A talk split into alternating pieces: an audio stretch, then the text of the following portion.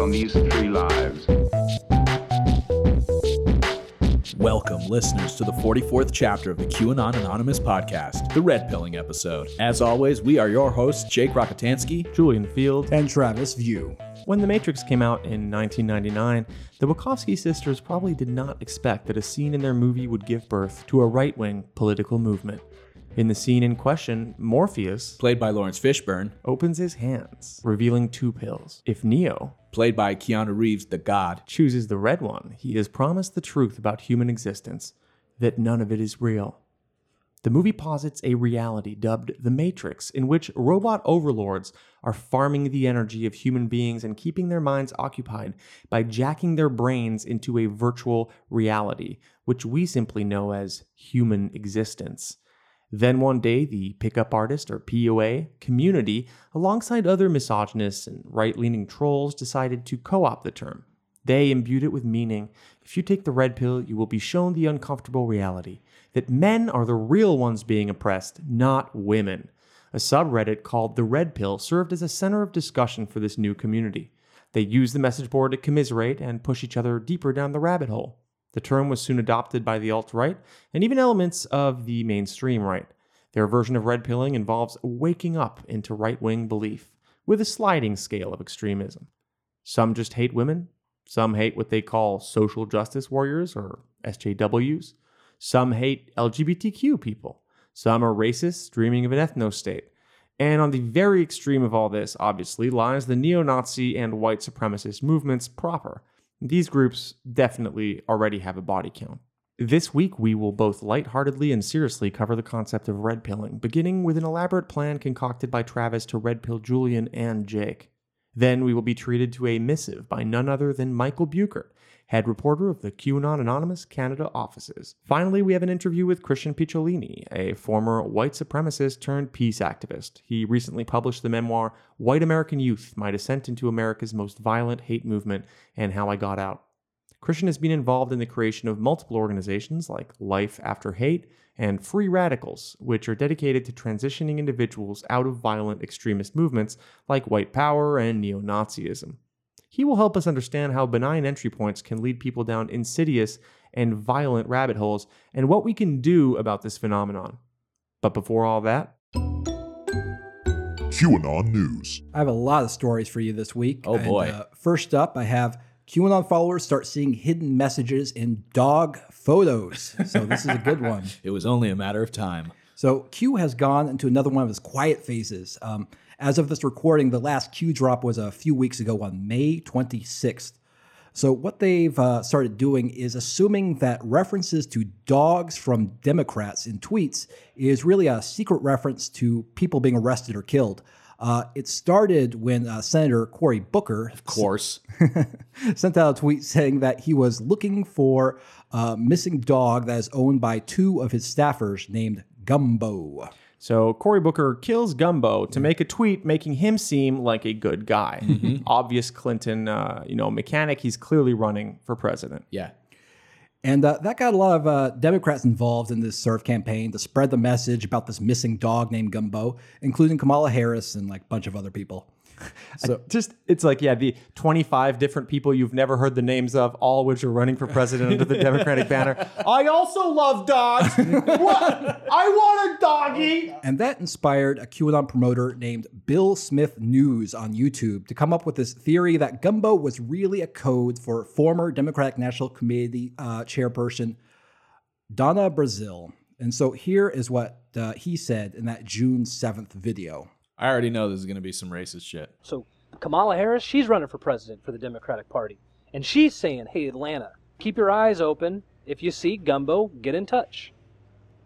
All right. So right now there's an there's an entire Where's Waldo type of moment for the entire Democratic Party right now. And I don't I don't understand it, but I have a theory that I'm going to give you here in a second. It has to do with Donna Brazile. I'm pretty sure they're going to try to take that woman out. I think it's about Donna Brazile, but I can't, I'm not, I'm not for sure yet. So let me get there. He's not for sure yet. Oh, really? He's not for sure, but I, but I am I am uh, uh, mildly uh, mildly sure that this missing dog is a code to assassinate uh, the former chairwoman of the D N C. Uh, it's clear. And also, I don't understand it. I have a theory is yeah. what every scientist says before that they, should, that should know. be a fucking QAnon t-shirt. I don't understand it. And then on the back, of course, when you turn around, it goes, but I have a theory. So uh, this YouTube video became very popular in the QAnon community, and it has racked up over forty-six thousand views so far. Wow. And uh, it's by far the most popular video created by Bill Smith News. So he's incentivized to come up with more crazy stuff. Yeah, that, is, Bill that is great. Smith News. Yeah, Bill Smith Everyone's news. Just their own news fucking outlet no. now. And, and, and, at Bill, Fuck off. and at Bill Smith News, uh, when you get forty-six thousand views, that means whatever you said in the video must be true. The name of that fucking... fucking news organization might as well be John Doe News. Like, it doesn't... That would be cooler. Bill Smith is the most generic fucking name possible. Yeah. Just choose something slightly different so people can remember the name of your news thing, you yeah. know? Like Eric Garland or Palmer. Yeah, or Seth Abramson. Just random names we're picking out of a bucket. So if you've been seeing uh, on Twitter, like, references from QAnon people about gumbo or dogs being secret messages, then that's why. Oh, nice. Dogs, dogs, pizza. What's up? Let's do houseplants. Let's do t-shirts. Let's do every innocuous object around right. us. It's all related to pedophilia. This is not a problem with my brain. It's a problem with, you know, the Democrats who love normal objects you can find everywhere and manipulate them to make you love them more because it makes them seem down to earth. Yeah. Like that Kamala Harris shot of like her uh, just got home and I'm cooking this thing. And it's like, and they, people were pointing out that there's like, um, they still had like the packaging creases on her, right, right. Cool. on her clothes. She didn't cut the tag. Maybe they were going to return it. Yeah, of That's course. That's what I do. I cook a meal once well, a year. I uh, I buy an apron, I leave it on for the cooking, and then I return it. The prop department can definitely return it for a reimbursement afterwards. Yeah, absolutely. Next up, I have uh, Michael Flynn hires attorney who promotes deep state conspiracy theories and retweets QAnon accounts. Um, so on June twelfth, it was announced that the embattled former National Security Advisor Michael Flynn had hired attorney Sidney Powell. And uh, Sidney Powell is the author of the book License to Lie, Exposing Corruption in the Department of Justice. Oh, I, I can't wait for uh, Jerome Corsi to be in charge of the C I A. Mm, you joke, it's coming. And she has argued that Flynn should withdraw his guilty plea for lying to the F B I about his conversations with a Russian diplomat. Uh, while Sidney Powell has not explicitly endorsed QAnon, she has retweeted tweets from QAnon promoters, including Praying Medic, Tracy Beans, and accounts with W W one W G A in the handle. So, like, at, at the very least, she feels comfortable promoting people who promote QAnon. Which means you are QAnon, yeah, basically. Yeah, if, if you if you know enough to even follow Praying Medic, That's and if you point. go if you go one step further and hover your finger over that retweet button, and then you go an, another step further and you press your chubby yeah. little finger onto that little recycling sign, and you retweet that that tweet, you're QAnon. That's right. The retweet button is a recycling sign, Jake. That's I mean, I'm I'm, tr- I'm trying to be as like I mean, as it, looks, fair I mean, and charitable as I can, but yeah, I mean, like she she has never like come out and say yes, I believe here's a Q D code or whatever, but she has she obviously is following QAnon accounts, and maybe she's just smart enough to know like, well, I'm gonna like be coy about my QAnon belief and not like come out of the closet, so yeah. to speak. Uh, thank God for Jake and I who are not fair or charitable. Yeah, I will say though that this recording is going much better than when we tried it thirty minutes ago and Julian's microphone was backwards. Yeah, I just came back, I have to admit, from uh, about a week literally doing uh, travel and then like going around locations, scouting, and then the next day shooting, and then the next day travel, and then the next day scouting, and just just. I feel so... You're a busy man. Shit. The, You're the, wanted, man. The plane attendants had to wake me up out of like a dead sleep twice. and and they seemed like... It wasn't like, oh, this guy's asleep. It was like, the whole plane's off, and they've been like shoving me. Oh my I'm God. I'm just exhausted. That is amazing. You're a trooper, Julian. You are welcome for this content. uh, my third story is a prominent Canadian conservative politician shares video from a QAnon follower. So... Uh, this was reported by Mac Lamoureux at Vice News Canada. Uh, Maxime Bernier, who is a Canadian member of parliament and founder of the populist political party People's Party of Canada, uh, shared a YouTube video by a Canadian QAnon promoter named Amazing Polly. yeah. This is a toy. This is a toy when that you got when you yeah. were little, and uh, it looked like a seashell, and then you opened it up, and there were little figurines inside in a little house. Do I need to say anything else than Dumb and Dumber? Yeah. So uh, the video that uh, Maxime Bernier shared, which is titled Censoring Opposition to Censorship, didn't reference QAnon, but Amazing Polly, who uses the handle ninety-nine free mind on Twitter, has previously published videos that do decodes of Q drops. So she is uh, one hundred percent into QAnon. Bless not... her soul and heart and mind and body. So here's what uh, Maxime Bernier uh, in that tweet said. Must-watch video by Amazing Polly. If you are preoccupied with rising threat against free speech in Canada. So uh, I was uh, cited as an expert in that Vice News Canada article about the incident. And when uh, Amazing Polly responded to the uh, Vice News article in the new video, she didn't like the stock photo I had picked for my Twitter A V I. And here's what Amazing Polly said. In the article, they quote this guy, Travis View. And this is the picture he's chosen for himself here. Is he supposed to look like Cro-Magnon man thinking? It's like, to me, it's like a combination of a, one of those sculptures from the Royal Ontario Museum when they have the caveman exhibit. And then it's like melded with the thinker, but a poor man's version. He says he's a tap water goblin. So he sounds like a really good expert. Ima- imagine being in a museum and uh, you're looking at like a stain on the wall next to the art, and like that's what you're critiquing. That, that this is what this. She doesn't even do a fucking reverse image search. Also, what what's the fucking rich man's version of the thinker? Like, what is she talking about? The statue itself, I guess. But so. I believe that in the future we will have a Travis View statue. I think we will too, in your apartment. But it still won't be the actual Travis View. It'll be a statue yeah. of Make the Ukrainian yeah, stock you, model. If famous. you're wondering, if you're wondering where your Patreon money is going, it's uh, where it's be being used to construct a statue of a uh, stock photo. It's a memorial statue because Travis View died in the Orange Revolution. So I tweeted out that video clip, which led to me and Amazing Polly getting into a bit of a back and forth spat on Twitter. And really, my main goal is to trigger her into creating like a whole new video about me, because like my beef with Neon Revolt, it kind of fizzled out. Yeah. I tried starting up a, like a new beef with Jordan Sather, but man, that guy is just a, such a fucking dullard. Yeah, he's he's really the dry academic of people who like to drink bleach. Yeah, no no fun. And uh, uh, amazing, amazing Polly, man, she is really feisty. She's a little bit more well-read than most QAnon followers, so I'm really hoping that this, this is the start of something real good. Hello, Polly. Uh, Google reverse image search. You download the image. You no, go to the little. Like, don't you don't want me to help them dox you? No, no. The funny thing is that that's what that's what our spat was about. It's like she was accusing me of accusing her of of believing that that's really my photo, and she said like I never said that. Uh, so she's very very she was very very touchy about me accusing her of mistakenly thinking that's my real photo. Yeah, I mean of all uh, the things that she could drag you about, like she she kind of you know homed in on like. Look at the photo he's yeah, yeah, chosen you, for himself. Yeah, I she, know. She's on uh, Bakkun's site, and she's like, look at this. It, it looks like a, a dog. Yeah, right? Like, uh, for my fourth story, I have uh, New York Times publishes a story about YouTube radicalization. So this is really like QAnon adjacent news. Um, on June eighth, uh, the New York Times published this fantastic uh, feature story by Kevin Roos, headlined The Making of a YouTube Radical. Um, the story tracks the personal account of Caleb Cain, a twenty-six-year-old West Virginia man, about how he fell into a far-right rabbit hole thanks in part to his own feelings of uh, aimlessness and YouTube recommendations. Uh, to back up his claims, Caleb Cain sent the New York Times his entire YouTube history, which includes a log of more than twelve thousand videos and more than twenty-five hundred search queries dating to two thousand fifteen. Uh, it is an excellent story, and I recommend everyone go out and read it.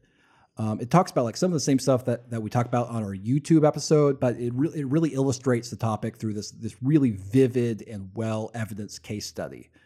And you know it's even better. It's like the New York Times didn't just publish a story; it was published on page A one of their print edition. So give yeah, it the it, royal treatment. It's wow. One of the most interesting like anecdotal accounts of someone falling in, backed by like such a huge amount of data. And it's one of the only positive things about these tech companies keeping all your fucking data and owning you is that you could do a study on how, you know, they're basically radicalizing people using the data they think they're collecting to sell to other people. So, right. Hey, win, lose, lose, win, lose, lose, lose. Yes. Uh, I, I haven't read the article, but when I read uh, Travis's summary of the article, I it became clear to me that uh, Caleb Cain uh, sounds like a man uh, who lived in the eighteen hundreds, who lured a bunch of followers down into a cave. And they all died there. And then his ghost uh, came back to California in the nineteen eighties uh, to haunt a small family and their eight-year-old girl. I, I love it, yeah. I really recommend you read the actual story to see just how wrong Jake is. So Caleb Cain does sound like if they staged the First Testament in Michigan. Uh, but of course, not everyone liked that story. Uh, for a bunch of reactionary YouTubers, Caleb Cain is a lost customer. So of course, they sought to delegitimize the story by trying to invent controversy about it. Uh, what they latched onto was the photo montage in the story containing a bunch of screenshots from videos that Caleb Cain had watched. Uh, that video montage contained content creators who I think are fairly labeled as uh, far right or alt-right, like Alex Jones, Gavin McGuinness, and Lauren Southern.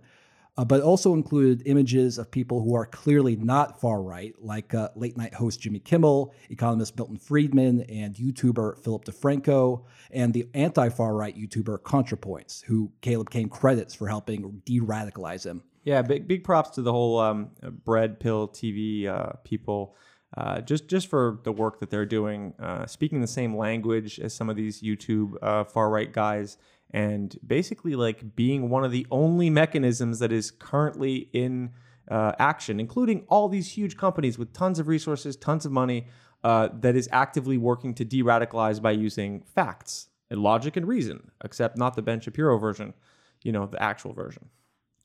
So like what happened is that like like a bunch of disingenuous shitheads, like most notably YouTuber Tim Pool, they pointed to this, this photo montage to accuse the New York Times of labeling Milton Friedman and Philip DeFranco of being far right, even though the New York Times did not do that any more than they labeled Jimmy Kimmel or ContraPoints far right.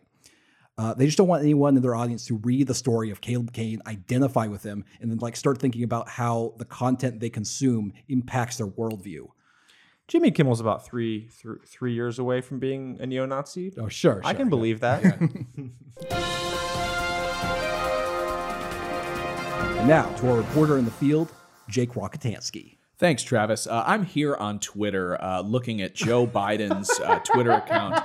And uh, I just want to report on the fact that uh, four days ago, Joe Biden, presidential candidate for twenty twenty, tweeted, "Happy hashtag best friends day to my friend at Barack Obama."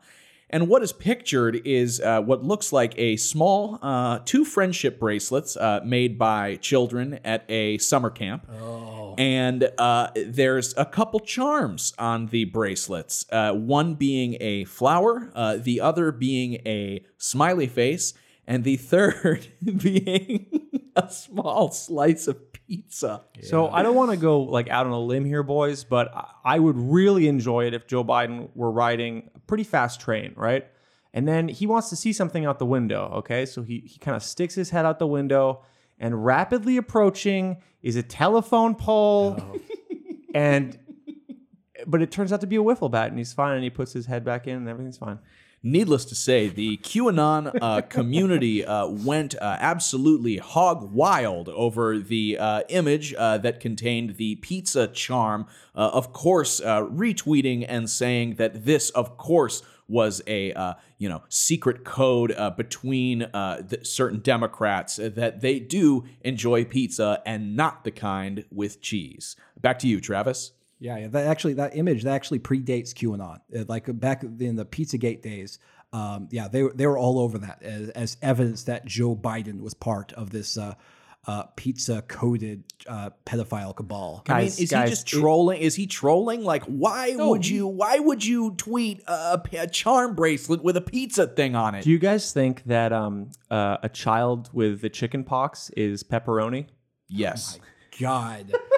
Oh my. I didn't say anything. I said pepperoni. It's a nice flavor. I didn't connect it to anything else. Nobody, you know, based on all of our previous episodes, would be able to connect this to a horrifying joke that I should have never made and that I will definitely be sued for by, you know, the pepperoni pizza company.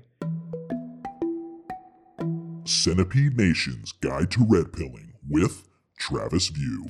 Now, gentlemen, as you're both aware, there just aren't enough people buying into the boomer death cult known as QAnon. Agree. So uh, we, now we really don't know how many people out there are true believers, but we need to pump those numbers up.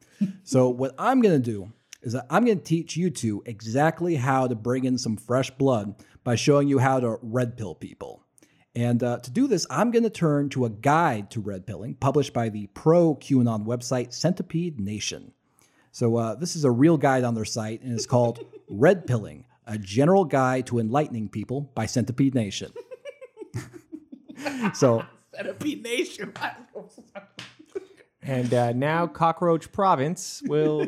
Like the, you're fucking centipedes. Like what? What's so good about those? So uh, what what I'm going to do is that uh, I'm going to walk you through this uh, guide to red pilling people, and uh, and at the end I'm going to share a real message that QAnon promoter has been sending to people in their D Ms, like account by account, in order to help red pill people. Nice. So uh, this guide recommends that you red pill people with what they call Socratic questioning. Socratic, mm. but. But of course, they don't really mean like real Socratic questioning, which is a rhetorical method of asking questions that leads a student to examining their beliefs and claims in new ways. What they actually mean is asking loaded questions. So like like in real Socratic questioning, uh, someone would like make a claim and you could respond by saying things like, um, could you put that another way? Or what is the basis for that assumption? Or uh, what are the implications of that belief? And you know, the point is isn't necessarily to get them to believe what you believe. It's just to stimulate thought. So while Socratic questions are designed to open dialogue and encourage critical thinking, uh, loaded questions are questions that like assume the premise that uh, that you have to accept in order to answer it. So like a classic example of a loaded question is, when did you stop beating your wife? So I'm going to give you some examples uh, from Centipede Nation's Red Pilling Guide. And here are questions that they recommend to ask someone to help them understand that tragic mass shootings in the news are actually false flags. Who could engineer a mass shooting, terror event, or assassinations? Singular, singular, plural. You fucked up. Who could control the narrative in the press?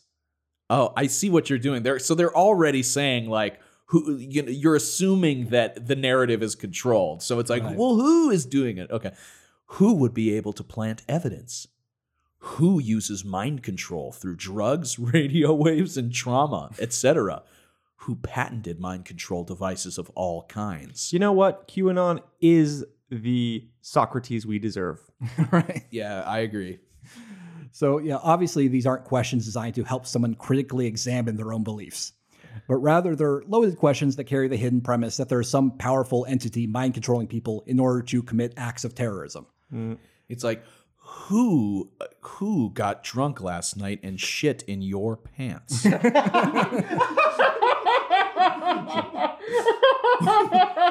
Who could possibly have enough shit in their bodies to just fill your underpants with doo-doo? Uh, unsubscribe. You're catching on. Unsubscribe. Unsubscribe. Unsubscribe. Unsubscribe. So yeah, important tip for red pilling people. Ask loaded questions that you mistakenly think are Socratic questions. Lovely. So uh, moving on. So uh, when you're red pilling people, you've got to remember to take it easy. You got to coax them in the right direction. The last thing you want is to bludgeon them with too much information. So this will traumatize them and they'll lose faith in anything else that you say to them. You got to focus on the things that won't scare them off. So here's the things to not bring up. And I can't stress this enough. The following is a real list of things to not bring up from Centipede Nation's Guide to Red Pilling People into QAnon. Fucking love it. Aliens. Reptilians. Chakras. Energy fields. Religions slash pantheons. Moloch, Satan, Saturn. Hollow Earth. Metaphysics. Wait. Metaphysics? Don't bring up any metaphysics. There's nothing. What's wrong with metaphysics? What the? That's a that's the that's, good that's a bran- science that's thing. A bran- that's, a, that's a branch of philosophy that has been discussed They're for thousands of years. Hollow Earth, metaphysics, and the next one is chemtrails. Right. And then right after that, crop circles. One of these is not right. the same. Jesus fucking Christ. Also, religions slash pantheons. Why, why would that really... I like the idea of pantheons. I do feel like QAnon is like, you know, days away from becoming, uh, you know, like a Taoist movement or... Uh, some sort of like uh, polytheist. Yeah, movement. they're they're already kind of plugged into that like holistic sort of like yeah. healing and. Yeah, yeah, what yeah, if yeah. they invented a whole new pantheon of gods, like stories like the Greek uh, myths and stuff, but reinterpreted for QAnon? I mean, they kind of already do. I mean, they call POTUS Geotus, which stands for God Emperor. I mean, they already really look at Donald Trump. I mean, they really. I mean. I'm not even exaggerating. They they think that Donald Trump is essentially on the front lines against, uh, you know, the battle against Satan, yeah. essentially, which would, you know, it, r- put him at kind of godly status. So, I mean, they're already there. It's true. A common catchphrase in QAnon is like, God always wins. And they say this like in reference to Trump. Like they have they have they have faith that Trump is going to eliminate the deep state because they believe God always wins. Man, mm-hmm. I hope during like one of his like Florida rallies or something like that, that, you know, just two giant angel wings, you know, you know, unfold out oh. of Donald Trump's back, and he fucking hovers above the audience with no strings or anything. And the whole world is is just forced to accept the fact that this motherfucker is actually, first of all, that all Take this shit away, is real. Baby. I'm ready for it. Yeah, that the all third, this shit is real and he's a fucking angel. The third testament is going to be fucking lit because it's just going to be about like flipping houses in New York and then running uh, failed casinos. Yeah. And then it's like, and that's how he became. Well, the next, the I mean, prophet. The, the ultimate grift would be writing a new Bible with Trump and his cabinet as like your main sort of disciples and all that stuff. And if you wrote it like an actual Bible, not like the QAnon Bible that's kind of shittily written, but if you actually stole the the verse and the, you know, the not iambic pentameter, but whatever the fucking, whatever verse the Bible sort of written in, I think you could do some serious business online. Man, I just wish I was like in that Mesopotamian cipher that gave birth to the poetry that is the Bible. So if uh, all that stuff is like too scary for the normies to swallow, then what should you bring up? So here are easy to swallow pills, according to Centipede Nation. And, you know, I'm gonna I'm gonna admit these these claims are very broad and they're they're pretty reasonable. Elites blackmail people to do perverse things so they can have dirt on them to keep them in line. Dirt can be sex, fraud, corruption, et cetera. Elites have the best medical technology. They think that harvesting young blood can help extend their lifespan and improve their health. Elites have everything they can dream of. Where do people who have everything get their thrills? Taboo and perverse activity. The C I A is corrupt. The C I A funds itself using criminal activity in the drug trade and sex trafficking. Yes, even children. So it's like, don't talk about reptilians or chakras or yeah. metaphysics or hollow earth, but... Yeah, the, the the elites are corrupt and they, they blackmail people. You know, the C I A is corrupt. I mean, yeah, this is pretty uncontroversial. Yeah. I yeah. could use Socratic reasoning to bread pill this person, yeah. like over these four points. Like yeah. every single one of it, it's like, they're rich. They the rules don't apply to them. They can do anything they want. They're bored. They're so rich. It's almost like they're addicts who are just looking for their next fix because they have too much of what they seek. And also, the C I A is corrupt. What the fuck is that even supposed to... They're, they're a black ops organization. Like they're, by definition, you know, they're doing fucking hidden stuff. And uh, I mean, I don't need... I, yeah, sorry. My brain is broken. I'm tired. I'm dying. And this is my deathbed. So those work on most people. They're they're easy to swallow red pills, according to Centipede Nation. But occasionally you're going to run into a hard case, something that's someone who's a little bit more difficult. And they give the example of like, uh, you know, women or uh, hardcore normies, leftists, you know, someone who maybe isn't going to take the red pill quite as easily. Yeah. So uh, here is how Centipede Nation recommends that you break down the hardcore normies and or leftists. Find out the core belief of your opponent. Find out the weak spot. What is this, destiny? uh, you see, uh, the Vex is actually in the belly and not the head, so that's a new, new version of the headshot there for them. Wait till your normie turns around and exposes a large glowing red crystal in their bottom. Use your higher knowledge slash wisdom to expose their weak spots. Cast Gleam and find out your enemy's weakness just using one turn of combat. Higher knowledge slash wisdom. So you like you looked up the, uh, the walkthrough. yeah. Use irrefutable facts. Stick their nose in it. Watch them get angry. Know the seed has been planted. They will try to disprove you, but won't be able to. They really went to shit on yeah, this yeah, list. This like, is, Jesus fucking. This is terrible. It's like, it's, it's very vague. It's like, well, they use their kung fu. You use your superior kung fu and defeat them in combat. Seven tactics you can use to win. The last one's just win. Yeah, and, and, and pretty bold of them to say they will try to disprove you, but won't be able to. I think, yeah, I think I think that the tip here is just be incredibly overconfident, which is something I've sort of experienced with QAnon. They just uh, they just uh, they assert absurd things with total uh, unshakable confidence. So yeah. they've been they've been taking this advice. The fact that they even use words like reasoning, it's like, well, this is clearly very very strong departure from reasoning in every way. Okay, but uh, what about red pilling the ladies? Ooh. So uh, Centipede Nation recommends you uh, red pill them with uh, sort of easier to swallow pills like this one. Did you know Hugh Hefner got his start with C I A money? So, so I, I tried. Looking, women love to hear yeah, about Hugh Hefner. They love yeah, to they talk. Love, about, yeah, women God. love Playboy, and especially yeah. the guy who started Playboy, yeah, ancient man who, ancient notorious womanizer who kept three yeah. girlfriends at once. They love this guy. They can't get enough of this you know, guy. I think actually, I think the implication is like, oh, they're they're, they're going to hate Hugh Hefner, and you you tie a guy that who they hate to the C I A, which is also uh, there's not really not not necessary. The C I A is pretty bad by its own. Yeah. So, uh, honey, get in here. Yeah. Honey, did you know that Hooters serves chicken wings? So I actually tried to look into this, and according to an interview with Fortune magazine, uh, Hugh Hefner says that he launched Playboy magazine through several small investments, including one from his mother, uh, totaling just eight grand. Um, there has been speculation that Hefner was a C I A asset and used debauchery at the Playboy mansion to blackmail people, but I really couldn't find like anything from a credible source. So so it sounds like the advice that they're giving is to just to say, did you know, and follow up with a baseless, salacious conspiracy theory. And that's how you red pill women. But Got they it. specifically were like, they will be triggered by the idea of porn, basically. Like that, because the other points that you would bring up for men, I guess, would be like more real shit. But for them, they're so dumb, they need Playboy, the the, the dirty mag, and then they're going to get red pilled. So the guide says that if you want to red pill women, you, you should follow up with questions like this. How do you feel about all the Hollywood perverts? oh, fuck, fuck. Sorry. Oh, sorry. Oh, my God. How does, uh, how does that make you feel? Have you noticed who is behind it? Behind it. All the Hollywood, Hollywood perverts. perverts. Again, guys, I'm just gonna we're gonna need you to just take a basic uh, grammatical like thing. We're just gonna need you to fucking study a little bit. Know how to communicate about, a little bit. You can't use the word Socratic until you just take like a community college course on how to write sentences. Have you or anyone you know had anything like that happen?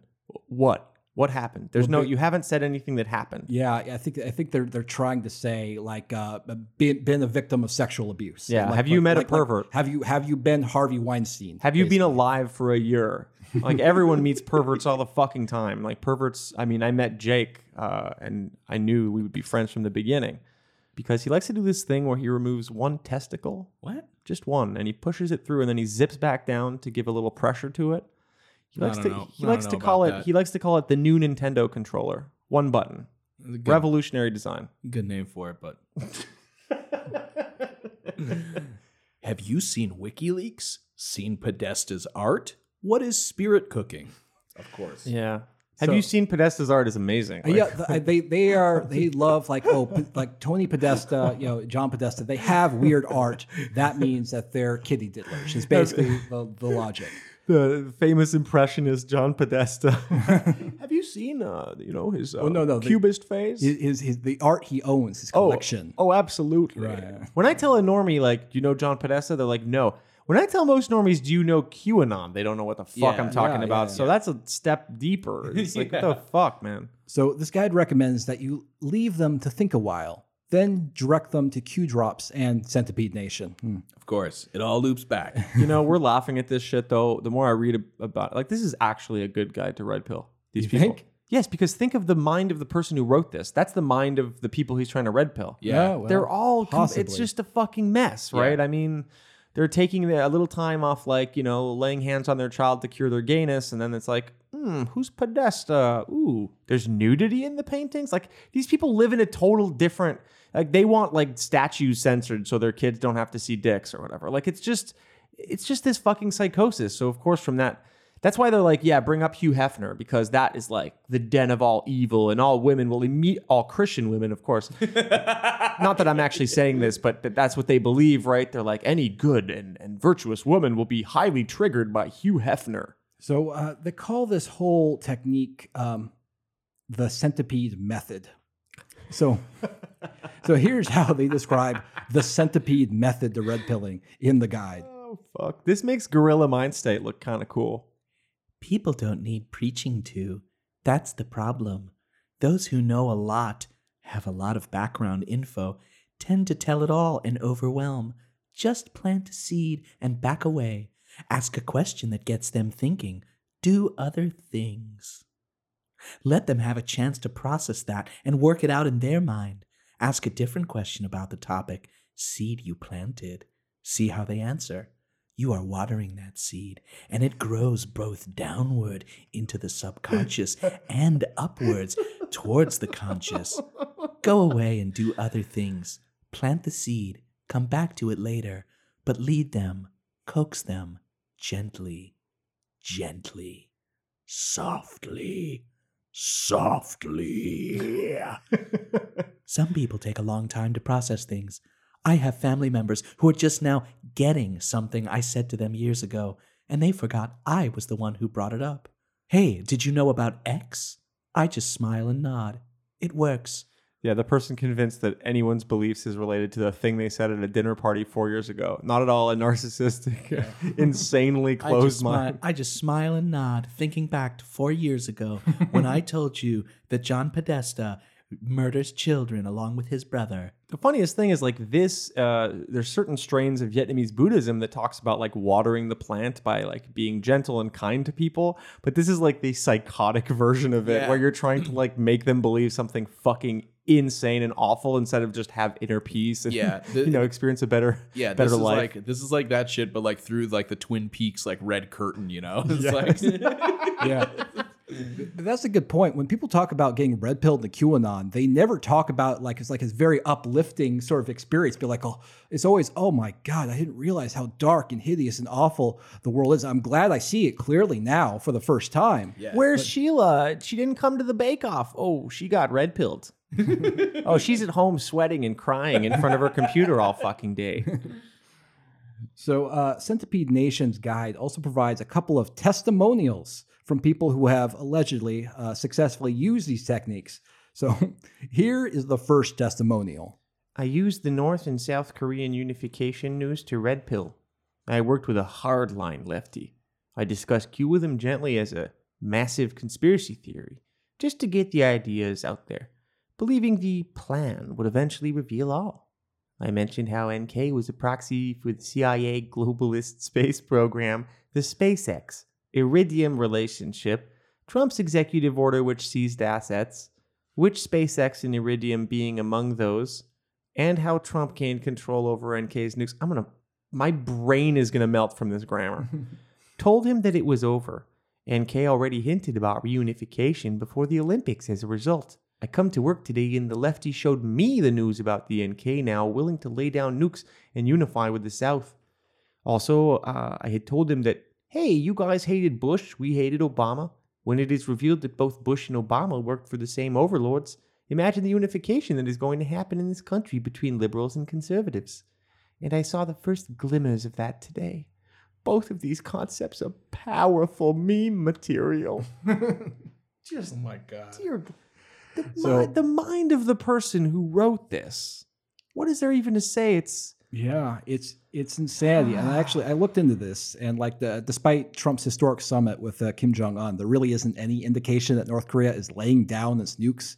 Uh, the think tank thirty-eight North released a report just this month that claimed that uh, uranium enrichment is ongoing at a North Korean nuclear facility. And there, there's a lot of speculation that uh, Kim Jong-un worries that he might wind up like Muammar Gaddafi if he denuclearizes. And he will. Yeah. Yeah, they will drag him onto a hood of a car and kill him. Yeah, like, of course. That's that's what they do, and that's what they've always done. Yeah.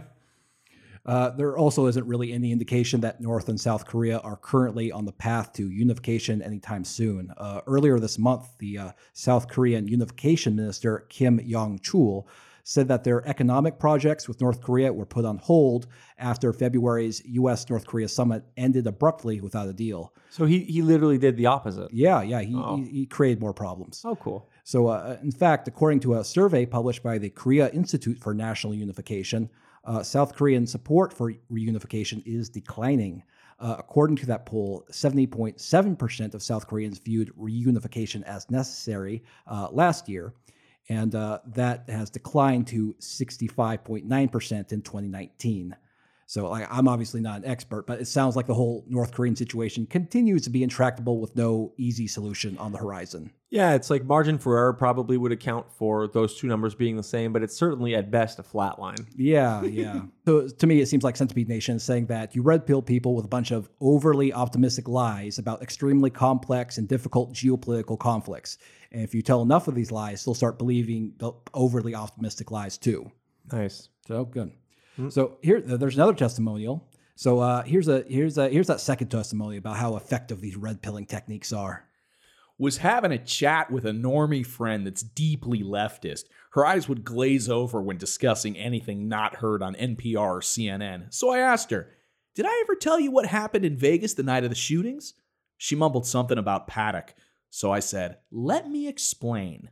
After telling her who owns the top floors of the Mandalay, who Al-Walid bin Talal is, the apparent assassination teams on the Strip, as well as the possibility that POTUS was there that day, her eyes started to come into focus, and she started asking questions that were relevant and showed that she was thinking again.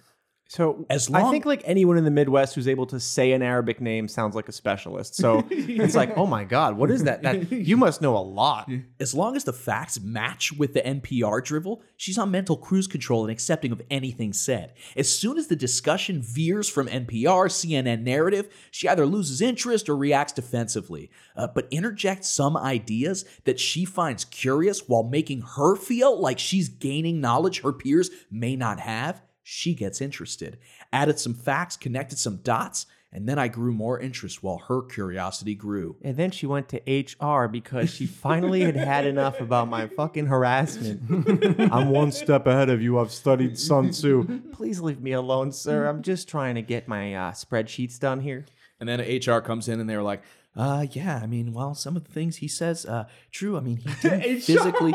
He, he didn't physically uh, touch you in any way, so there's technically really nothing that we can do. That's the real shit. You red pill the H R guy first, and then when you're harassing your other coworkers, they go in and get double red pilled. Uh, uh, Mister Clampson, um, John uh, over from Cubicle C was telling me some like super weird shit about Las Vegas, and like some guy, like Middle Eastern guy owns it.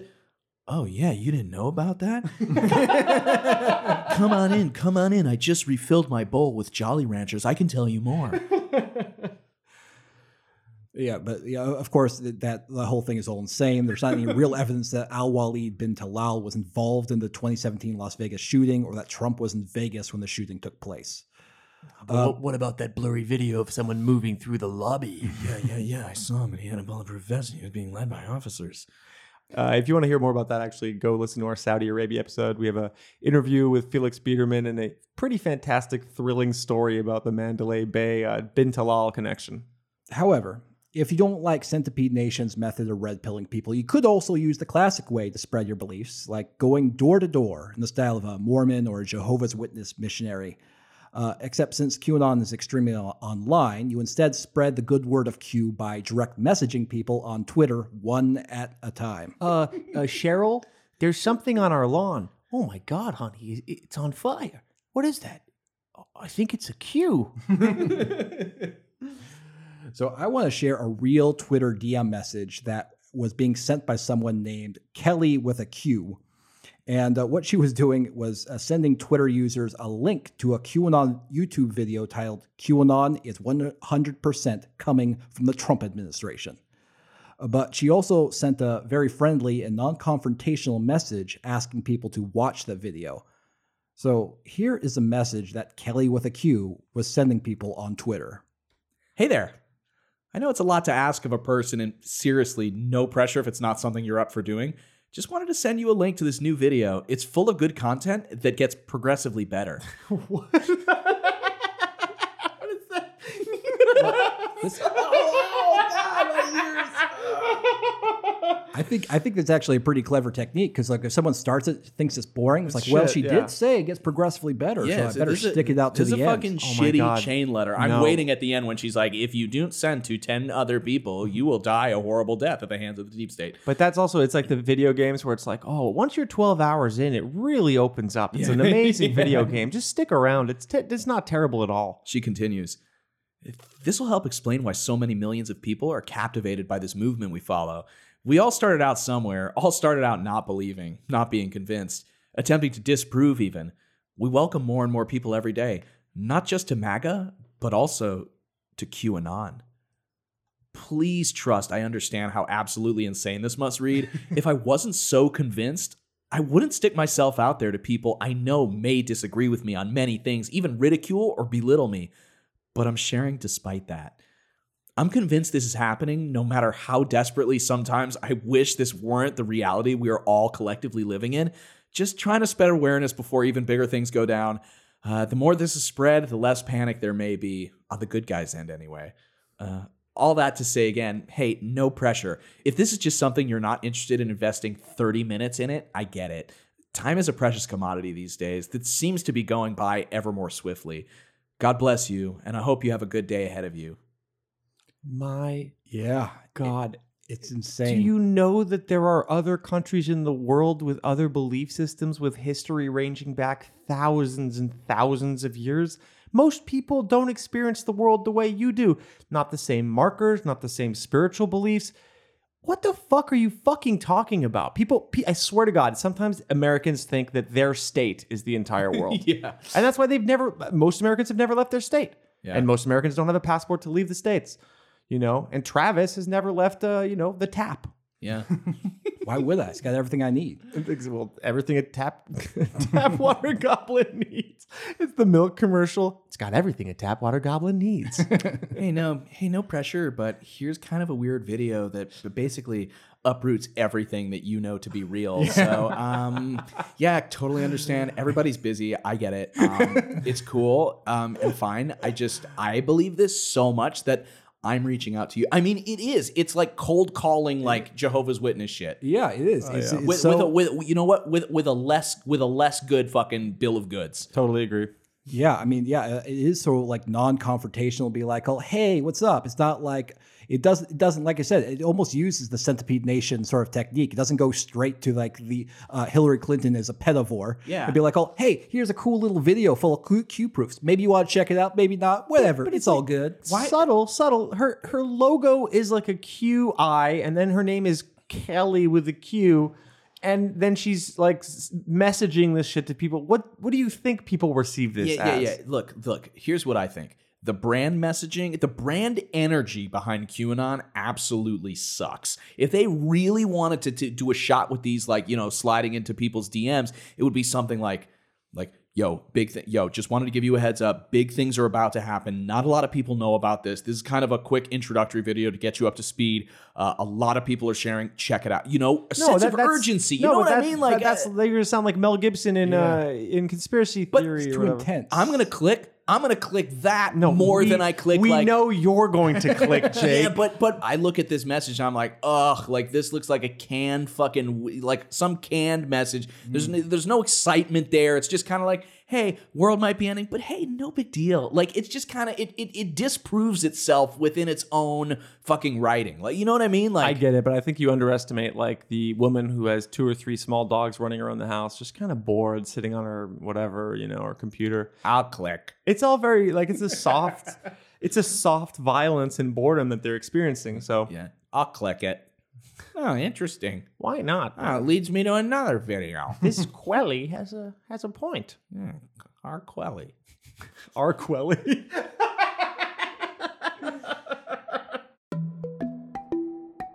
QAnon Canada report with Michael Buchert.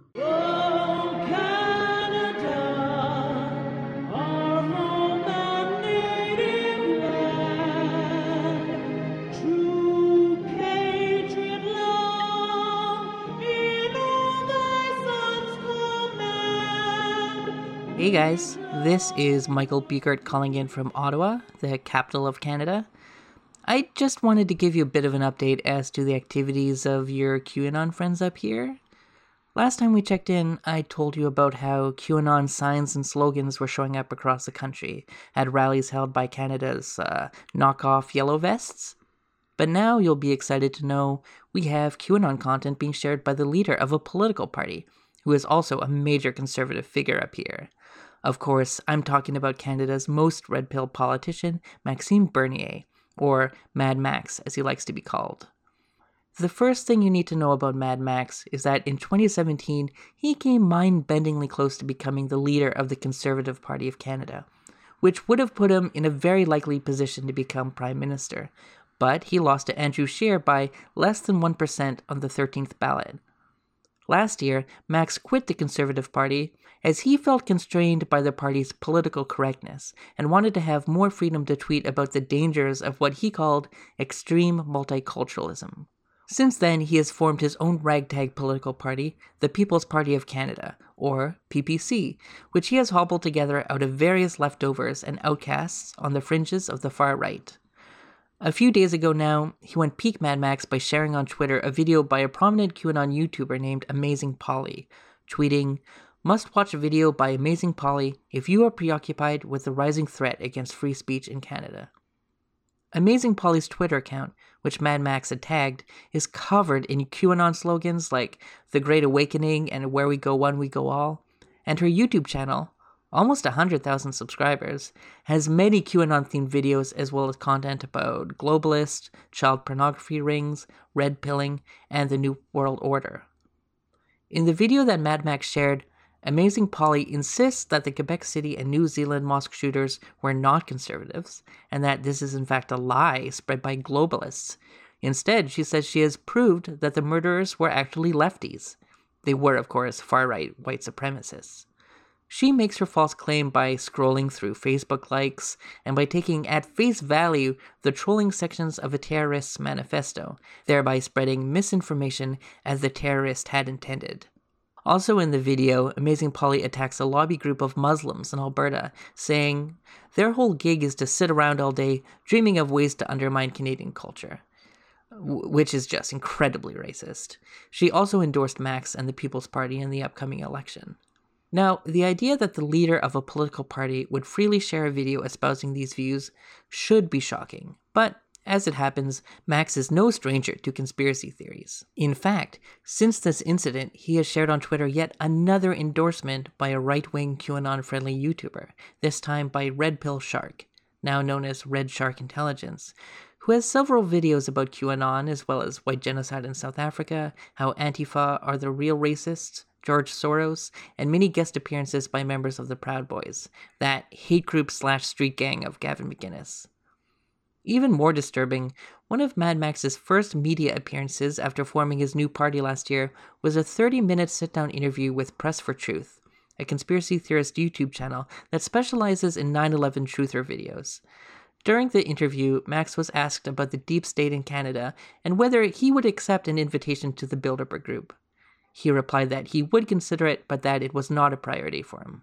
Max is also a frequent guest on Rebel Media, that alt-right hate organization posing as a media outlet, which has propagated many conspiracy theories, usually in attempts to imply that a mass killing was actually conducted by a Muslim, when we know otherwise.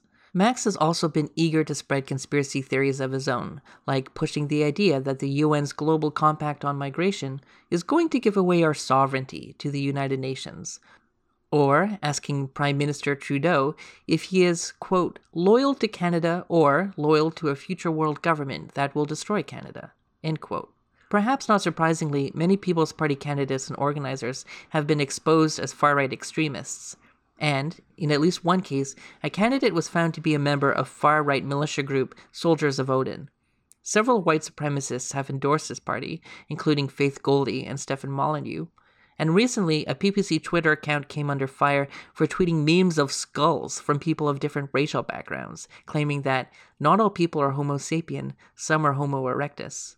To top it all off, one of the People's Party candidates in Quebec happens to be the co-host of a conspiracy theory YouTube channel himself, where he once floated the possibility that Hitler built a Nazi base on the moon with the help of space aliens.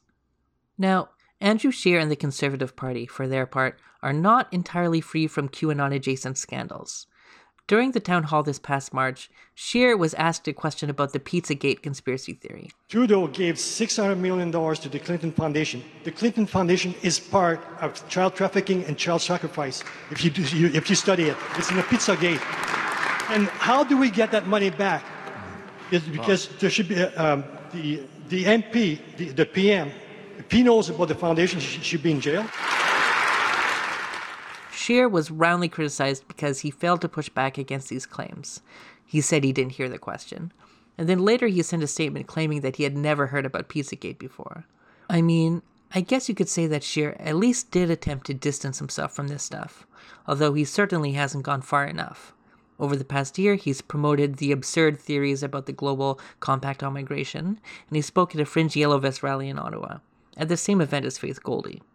Mad Max, however, far from distancing himself from absurd conspiracies, is actively trying to scoop up all of these elements within the conservative base that the party used to be able to take for granted. Whether or not Mad Max believes this stuff, he's using his platform to legitimize and boost the profiles of otherwise fringe, and in some cases dangerous, conspiracy theorists and far-right extremists. All of this looks pretty grim, to be honest, as we head into our federal election this fall. Hopefully, we can at least prevent QAnon from becoming a topic at an official leaders' debate, but I'm less hopeful of this uh, as time goes on. Well, I guess that's all for me. Uh, keep it real out there. Interview with Christian Picciolini. Christian Picciolini is an award-winning television producer, an M S N B C contributor, a TEDx speaker, author, peace advocate, and a reformed violent extremist. Thank you for joining us, Chris, and welcome to the show. My pleasure, man. Thanks for having me. People are really, you know, kind of at a loss to explain a lot of this stuff or to understand the circumstances, the reasons. You know, I think uh, for most people, it's just surprising and uh, gives them a bit of despair. So hopefully today we can get into some more positive aspects, um, uh, you know, speaking of the exit from some of this stuff. We'll do our best. We've examined uh, multiple online radicalization methods on our show, including the use of YouTube, Reddit, and other prominent tech platforms. You've been fighting this stuff for over twenty years now. Could, could you describe how far-right radicalization has shifted in those twenty years? Yeah, I mean, it's gone from pre-internet, where it was very face-to-face, very much about a physical manifestation of propaganda.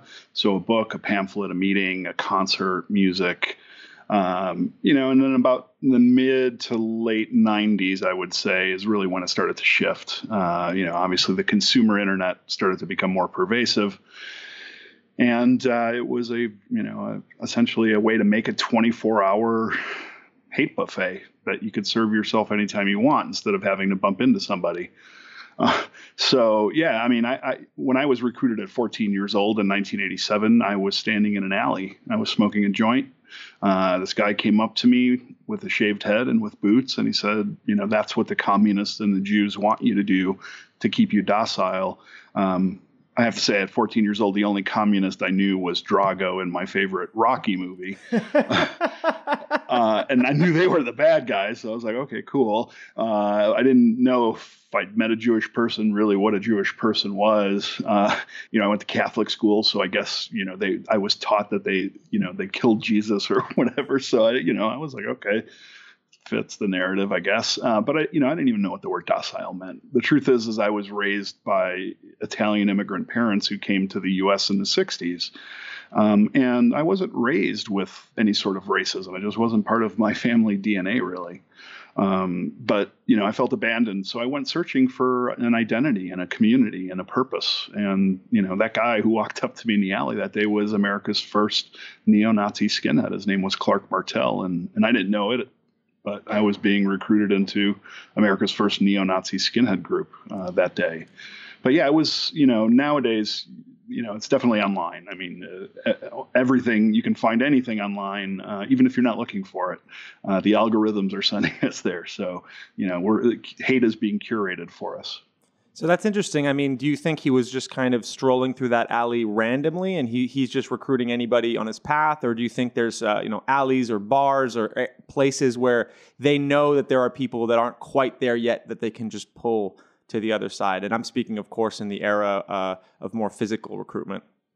Yeah, he actually lived across the street. So I was just kind of, you know, a product of my environment at the time, happened to be in, you know, in the wrong place, the wrong time. And I always say, you know, I had a baseball coach or a, you know, a troop of ballerinas come up to me instead, I would have been, you know, probably one of the greatest baseball players or one of the greatest dancers on earth. Uh, I'm not a good dancer, though, for the record. I love the uh, my neighbor is a neo-Nazi. That sounds like an R L. Stein Goosebumps uh, thing, but just yeah. a little more twisted. Well, these days, you never know.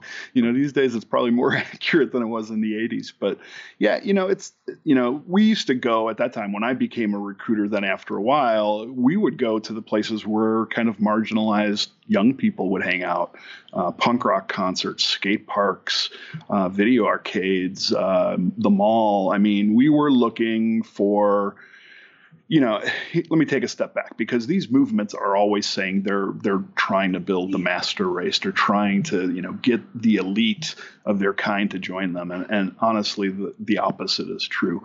They're looking for vulnerable, marginalized people that they can fool with a narrative that somehow solves whatever grievance they have. I call those things potholes, you know, those things that appear in life that detour us off our path. And those potholes can be trauma, can be mental illness, can be poverty, can be a lack of education, can be a joblessness, but it can also be privilege. Uh, you know, all those things that kind of keep us in our bubbles. Um, and I'm really worried right now because what typically happens is the people who are the most at risk for extremism are the ones not at the very bottom of the socioeconomic, um, socioeconomic pyramid, or at the very top. The ones at the bottom are struggling to survive. That's all they really care about. That's their routine. That's what they do. The people at the top, obviously, you know, have a, a massive cushion. But with the di- disappearing middle class and, and kind of the upper middle class disappearing and the lower middle class becoming poor, those people feel like they're losing everything. And when you feel like you're losing something, it's much easier to latch on to some kind of, you know, fringe narrative or, or out there narrative, because it's like playing the lottery. You know, you're you're putting all your cards into something, hoping that that's what turns you around, because now you see something being taken away from you. But it's not, uh, you know, even though it's felt as oppression, it's equalization, right? Other people are finally getting their, you know, what they're supposed to get.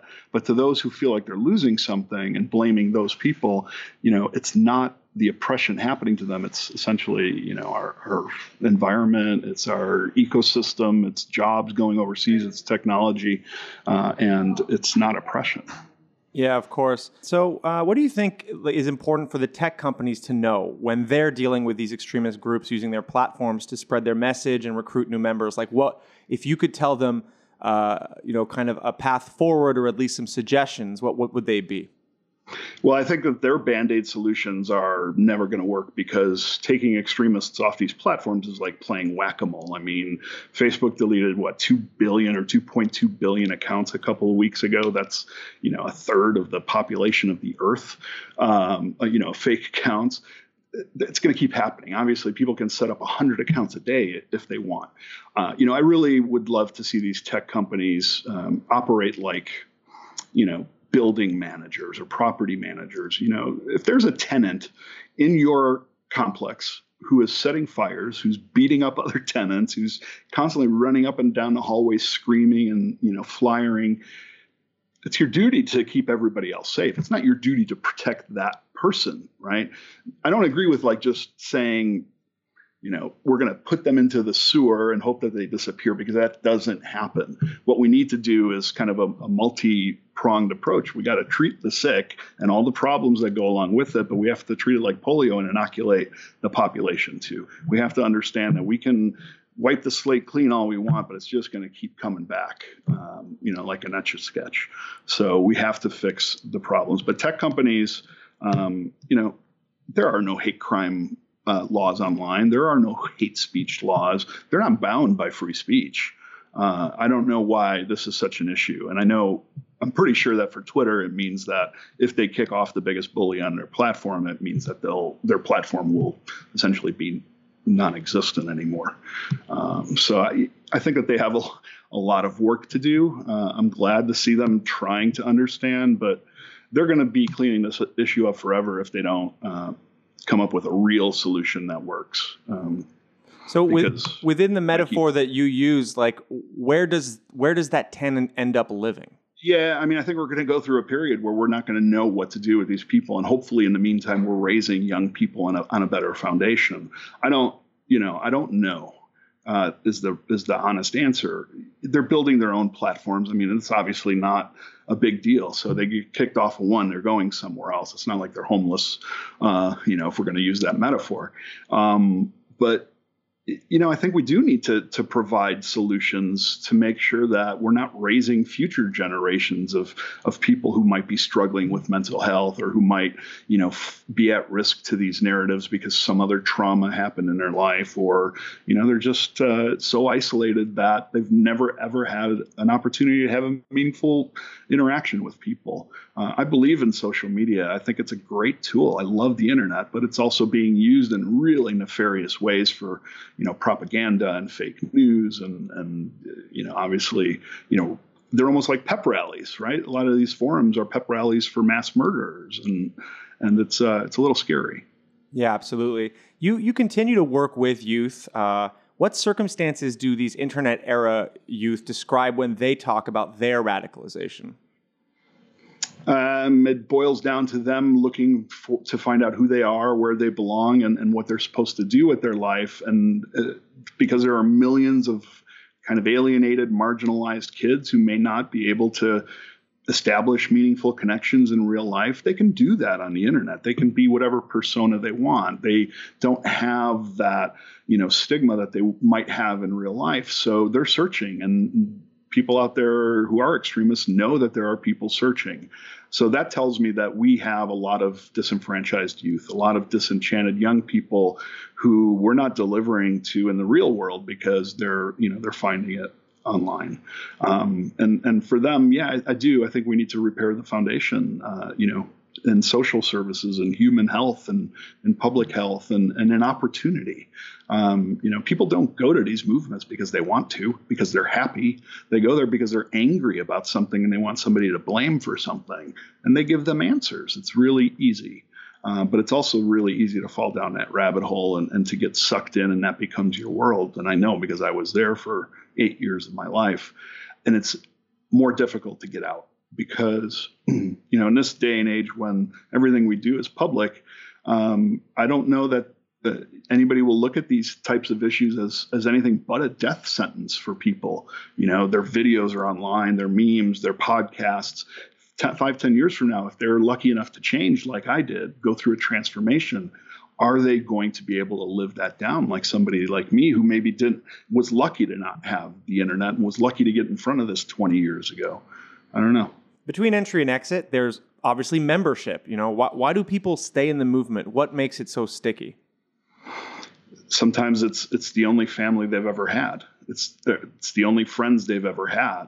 And I can tell you, you know, it's really easy to put away, um, you know, the thoughts about what you're saying and who you're hurting if you're getting more out of the camaraderie, out of the, the sense of agency and the sense of purpose, if you've never had that before.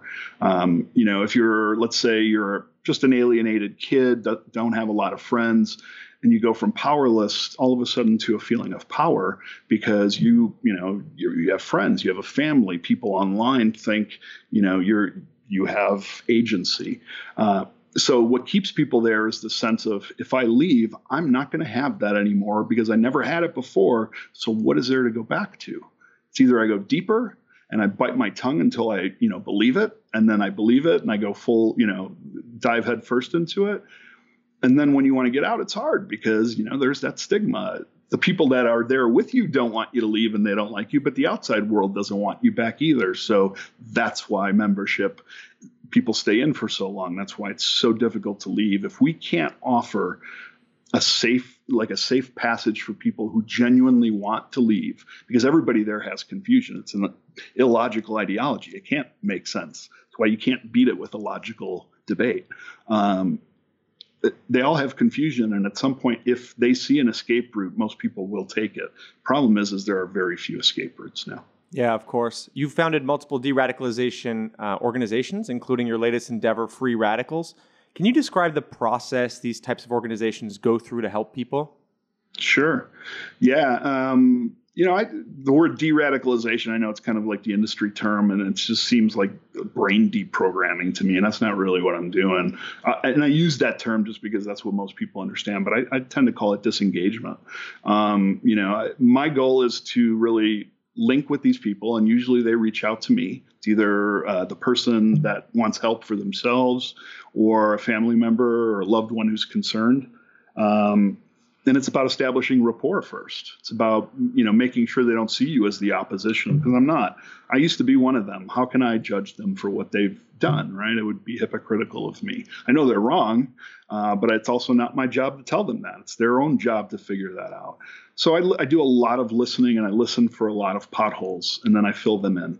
Uh, I leverage their communities, the people around them, you know, and whether it's mental health services or job training or life coaching or uh, educate, whatever, you know, it is that they need essentially to fill in, you know, those voids. Uh, I do that, and it takes a long time.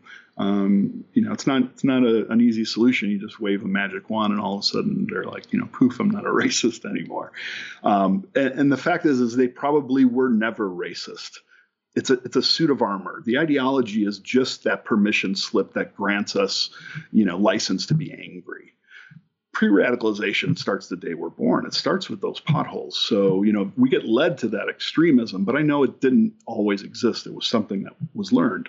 So I try to unlearn that or, or teach them another way by introducing them to the people that they think that they hate. Uh, and oftentimes it's the only time in their life that they've ever had a meaningful interaction. And and I've sat with, you know, Holocaust deniers and Holocaust survivors, uh, Islamophobes and, uh, you know, imams and, and L G B T Q community and, you know, you name it. I mean, it, and it, I can tell you every time that happens, when those people are ready, every time it happens, everybody walks away changed, including myself.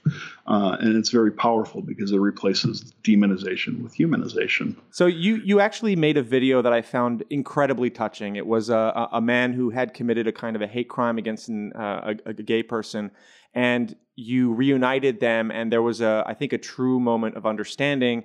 And also, I mean, obviously a moment of bravery on the side of the guy who was attacked to kind of meet up. Can you describe like the circumstances of that meeting? Because to me, it was uh, really eye-opening, and it's so direct, right? It really is the yeah. person that you harmed.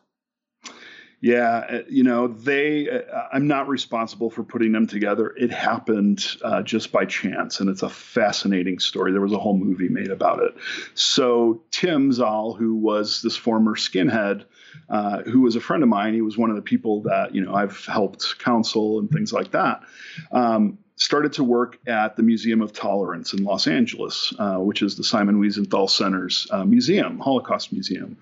Uh, and he was there telling his story about being a former, you know, neo-Nazi.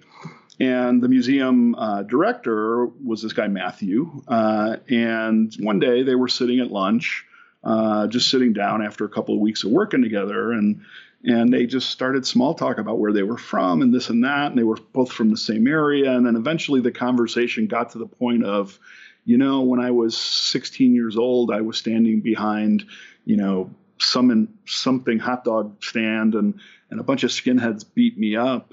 And at that moment, they realized that they were the two people.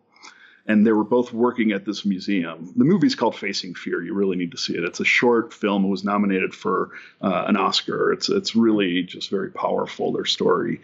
Um, and, of course, I always had this idea of, like, that's such an amazing and powerful story. I need to put them together somehow to do this P S A. Uh, and uh, it was, it really, it turned out well. They're both amazing friends of mine. They're best friends with each other. I know Tim, the former skinhead who hurt Matthew when he was younger, is his best friend. He went to visit Matthew when his, uh, when his partner was dying of, you know, of AIDS. And, and it's just, the story has come full circle, and they're just these amazing human beings who, you know, both had really rough lives, but, uh, you know, somehow touched each other then and now, and, and have brought it full circle. So what would you say uh, is the biggest misconception when it comes to radicalization and exiting it? Like, you know, if you had to debunk like one belief you think the population has, what would it be? Yeah. I've got a lot. Um, let's see. I would Feel I would free to say, make that two or three for sure. All right. uh, I'll, I'll give you a couple tips. So I, one tip that I, I have in my head going into every, uh, you know, intervention or whatever we want to call it, is I see the child, not the monster, whether that child is sixteen or sixty, because I know that something led them there. There was another motivation, some kind of a human motivation that has nothing to do with racism that led them there. So I really try and see beyond the, you know, the shitty suit of armor, beyond the, the ugly words. I filter all the noise out and I really pinpoint the potholes.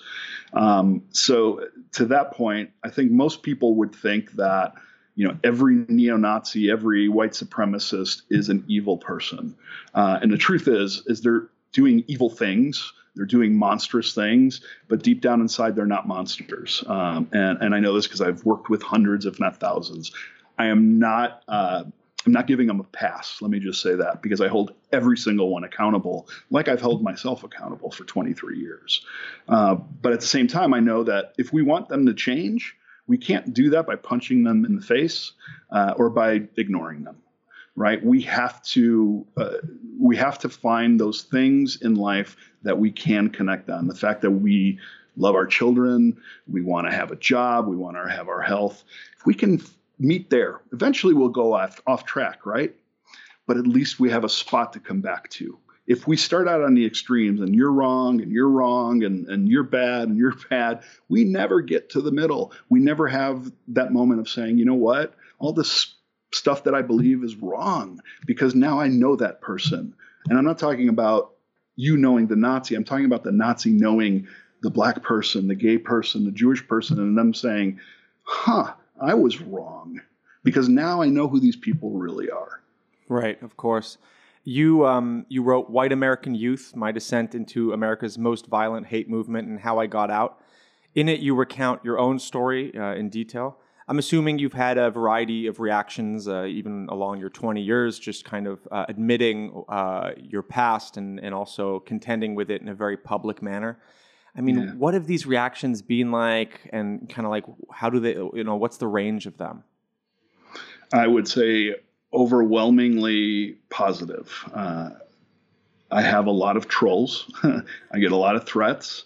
Um, You know, and at first I was not very good at, at communicating my story. I didn't know how to analyze what I had done. I didn't know how to explain it. Um, and certainly, you know, over the years, uh, you know, I've spoken in, in synagogues, I've spoken in mosques, I've spoken in churches, I've spoken on the TED stage, I've been at the U N in Geneva, at the peace talks, I've You know, I've, it's been really amazing the way that people have been able to open their arms to me. And I know that that's a privilege, because there are so many people who've done things that were probably not as bad as I did that don't get that second chance because of who they are, uh, the color of their skin. Um, and I hope that that changes. I really hope, because people like me who are genuine have a lot of valuable insight on how to help things.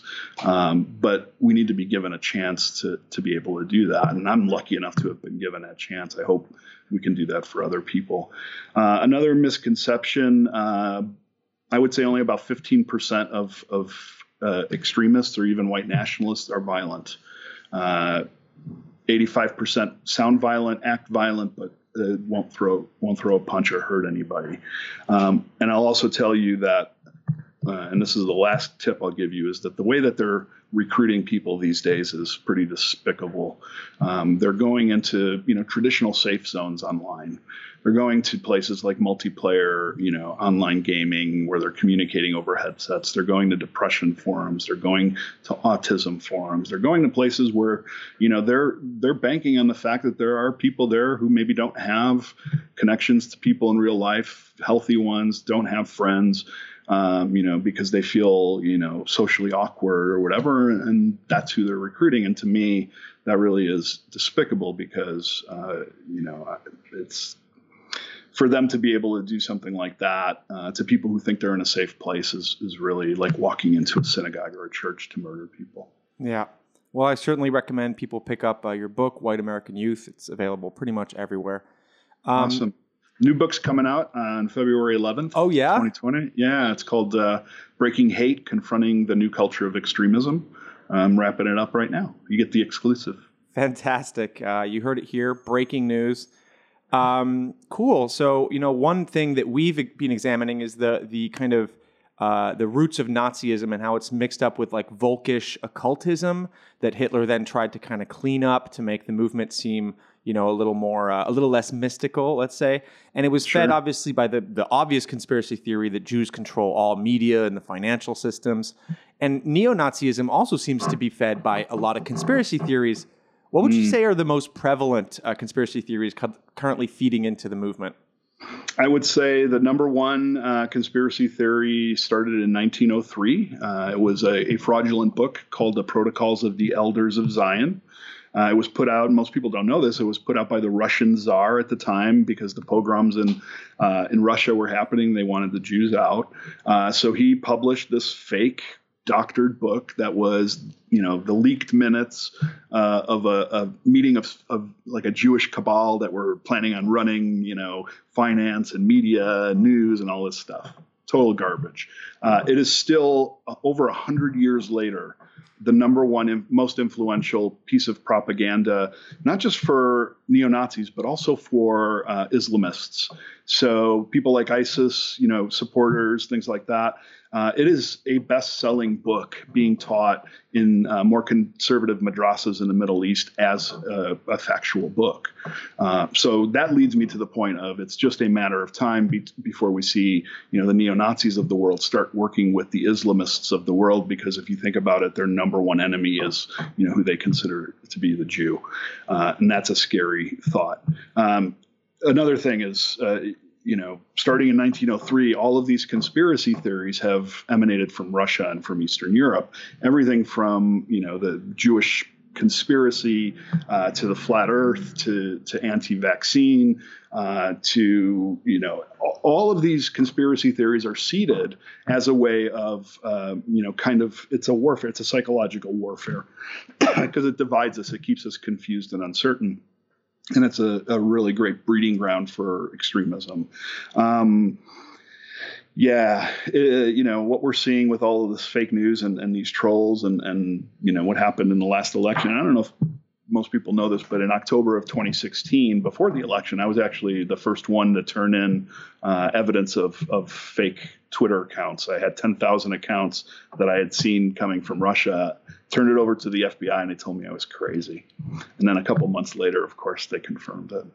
Sir, uh, sir, we're we're getting the information that you're in fact crazy. Uh, I'm sorry, we're not going to be listening to anything you say from here on in. We're the F B I. We never do anything wrong. We always catch the bad guy. You gotta love it.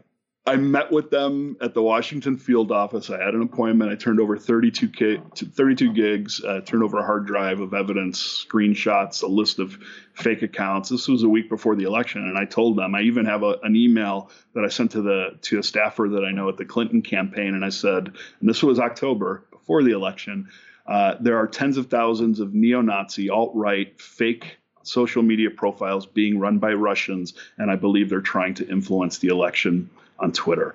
And I got an email back. They requested the information. I sent them the, you know, I transferred over the the evidence to them. Never heard back from them. And then, of course, two weeks later, their emails were leaked. Yeah. Let's figure. What are you gonna do? Not, what are you gonna do? They should listen to me, you know. They should listen to a lot of uh, uh, people and marginalized communities that have been reaching out with incredibly clear messages of what's happening to them, uh, and they seem to be kind of uh, you know uh, falling on deaf ears, which is obviously a shame. You've always you, you've also um, described you know immigration in Western countries are feeding you know that conspiracy theory that uh, you know brown people, black people, whatever immigrants are coming to steal our jobs, to destroy our culture, to kind of oppress us and make us like second-rate citizens in our own country. Uh, but in many cases, obviously, foreign intervention by Western countries and their surrogates have created the mass migration and the refugees escaping violence in their region. So. It, it, on one hand, how can we kind of um, change the perception uh, of what uh, migration or, or a refugee arriving in our country means? And on the other, how can we contend with uh, the kind of um, actions that uh, some of our countries are, are are carrying out abroad? Well, I mean, I think we need a humanitarian plan, and you're absolutely right. So many of the conditions were created by, you know, Western nations. Um, but I would also say, you know, the climate is really a contributor to this as well. Of course. Uh, you know, we're we're talking about, you know, the Sahara and the Nile. uh, potential, not the Nile, sorry, the Sahara and, and parts of Africa drying up from water completely. And that is going to cause a refugee crisis, you know, in the next ten years, that is going to be at least three or four times the size of, of what we're seeing now. So if we think that nationalism and, and, you know, phobia of refugees is, is, is bad now, just wait until, uh, you know, they're, they can't even sustain themselves in their own land. And, and there's going to be a flood of people. Um, You know, but then again, there's also a ton of conspiracy theory and propaganda about refugees, calling them rape-fugees, and, you know, that they're running rampant in places like Sweden and just raping white women. And of course, that's not true. Uh, you know, what extremists are very, very good at is finding something that has a kernel of truth, where maybe there was some criminal act by some refugee somewhere out of the tens, if not hundreds of, thou- you know, the hundreds of thousands of millions of refugees that are out there. And then they blow that up into an issue. Um, and that's what happens. So, I mean, I think we just have to become better critical thinkers. We have to go out into the world and see things. We have to travel. Uh, you know, we have to ask questions, you know. Maybe everything I'm saying is not right too, and I will continue to learn. But the point is, I will continue to learn. I don't stay in that same mindset and, you know, stay very narrowly focused. And I think exposure does that, and, and being open to, to new information. Because, you know, if anybody wants supremacy, the only true supremacy is knowledge. Um, so go get it. And so on a bit of a lighter note, uh, in terms of pure entertainment, what would be your favorite conspiracy theory? Man, I would love it if, if Tupac and Biggie were still alive and making records right now. I love that. I mean, they're on some Kush Island, maybe in Belize or something like that, yeah. You know, smoking a blunt and sipping on some yak and, and making tunes that maybe in ten years from now will get dumped on us. And maybe Elvis is hanging out too. I don't know. Of course. Well, we should probably ask John McAfee. If there's one person who would know what's happening in Belize, it might be him. He's a little off his rocker too, but yeah, oh, right. He's way beyond off his rocker. Uh, have you ever heard of QAnon, uh, which, you know, our podcast kind of, yeah. What, what do you think of it? What do you make of that? You know, it's interesting. I, I really don't know a lot about it. And certainly, you know, everybody's calling it like this big conspiracy, but then there are conspiracies that the media is putting out about them. I honestly don't know. Uh, and, uh, you know, as long as it's not killing people, or, you know, ruining our future minds, I don't care. So if you know about it, tell me. And if it's a bad thing, then it's something I will focus on. Uh, but I, I, I tend these days, there's so much noise out there, you know, everything from like that symbol to the, you know, to QAnon. Certainly it's a thing, right? We hear about it. Uh, but I don't, I honestly don't know how, how bad it is or how good it is or how widespread it is, or, you know, yeah. I hear what I hear. So you would separate me. Like a conspiracy theory that leads to kind of mass violence from a conspiracy theory where there's incidental violence, but it doesn't seem to be uh, the main output. Well, I think we have to be responsible with what we put out into the world. And I think that there are, you know, pe- there are different levels of people out there. Somebody who has, you know, got their life together may hear about something and it may not affect them. But, you know, there are, there's research that says that the higher stress that we experience in our lives makes us more open to accepting kind of out there or fringe or, or conspiracy ideas. There's a whole lot of stress going on in our country right now. There's a whole lot of uncertainty. So that means that there are a whole lot of people who are willing to latch on to, you know, kind of ideas that, uh, you know, maybe don't make the most logical sense. So I would be concerned, even if benign idea, like anti-vaccine, like people are like, oh, well, that's not, you know, causing extremism or anything like that. But yeah, people die. Young kids die because of that. Uh, it, you know, so I, I would say we should just be purveyors of truth, uh, or at least seekers of truth, and not just, you know, buyers of, of, you know, whatever's on the discount shelf for, for that day. Why are you discriminating against measles? You know, well, you know, what did they, they ever do? You know, just killed millions of people. You know. uh, cool. Well, before we uh, say goodbye, would you like to plug anything, Chris? Uh, my T V show on, on M S N B C, it's called Breaking Hate. We just aired our second episode, which was pretty amazing. And it's it really, if you're interested in, in some of the conspiracy theories that we're talking about, the fact that young people are now going over to the Ukraine and to, to Russia to fight in paramilitary camps or to train and then go fight. Um, that is, that is happening, but it does talk about a lot of conspiracy theory issues. Um, and then episode three will be coming out, I think, uh, late June or early July. And uh, we'll see what happens after that. All right, listener, look out for the, that stuff. Uh, and, uh, you know, I have to endorse that they're uh, fascinating so far. So I'm sure episode three will, will also hit the mark. Thank Thanks you. so much. Of course. Thank you so much for joining us, Chris. And also thank you for your important work. Thanks. Thanks, Julian. You've been listening to the QAnon Anonymous podcast. Our Twitters are at QAnon Anonymous, at Travis underscore View, at Julian Field, and at Real Rockatansky. We refuse to allow corporate advertising on our show. That's why we gate our second weekly episode behind a five dollars a month subscription. So visit patreon.com slash QAnon Anonymous and subscribe for five dollars a month to get access to a weekly premium episode, plus all the ones we've already recorded. The faster we grow, the closer we get to making more varied content. Thank, thank you. you. Thank you, thank you. Listener, until next week, may the deep dish bless you and keep you. It's not a conspiracy, it's fact. And now, today's auto cue. Hey folks. I felt like people were asking me all the time, how do I red pill my wife or my girlfriend, love interest, mother, sister, whatever? I took to Twitter to see what the interest in this was, and there seemed to be a surprising amount. This, of course, is no small task.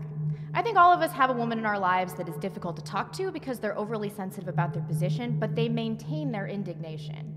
I like to think I'm a free thinker and a seeker of truth, but I was very resistant to this realm of ideas for a while before I came around. You can imagine what you're up against with your average woman. I really thought about what eventually convinced me to view the world more realistically, to adopt conservatism, and to approach gender roles from a traditional perspective. So I hope I can encourage some women, um, or rather help you encourage some women, that are still harboring some lingering feminist tendencies or that are outright social justice warriors and feminists. YouTube has been the most instrumental way for me, with minimal effort, to illuminate truths to others that may be resistant. It takes the burden off of you to make the case and provide something of an intermediary in case there's friction. You don't have to take all of the heat for the video you recommend because you didn't create it.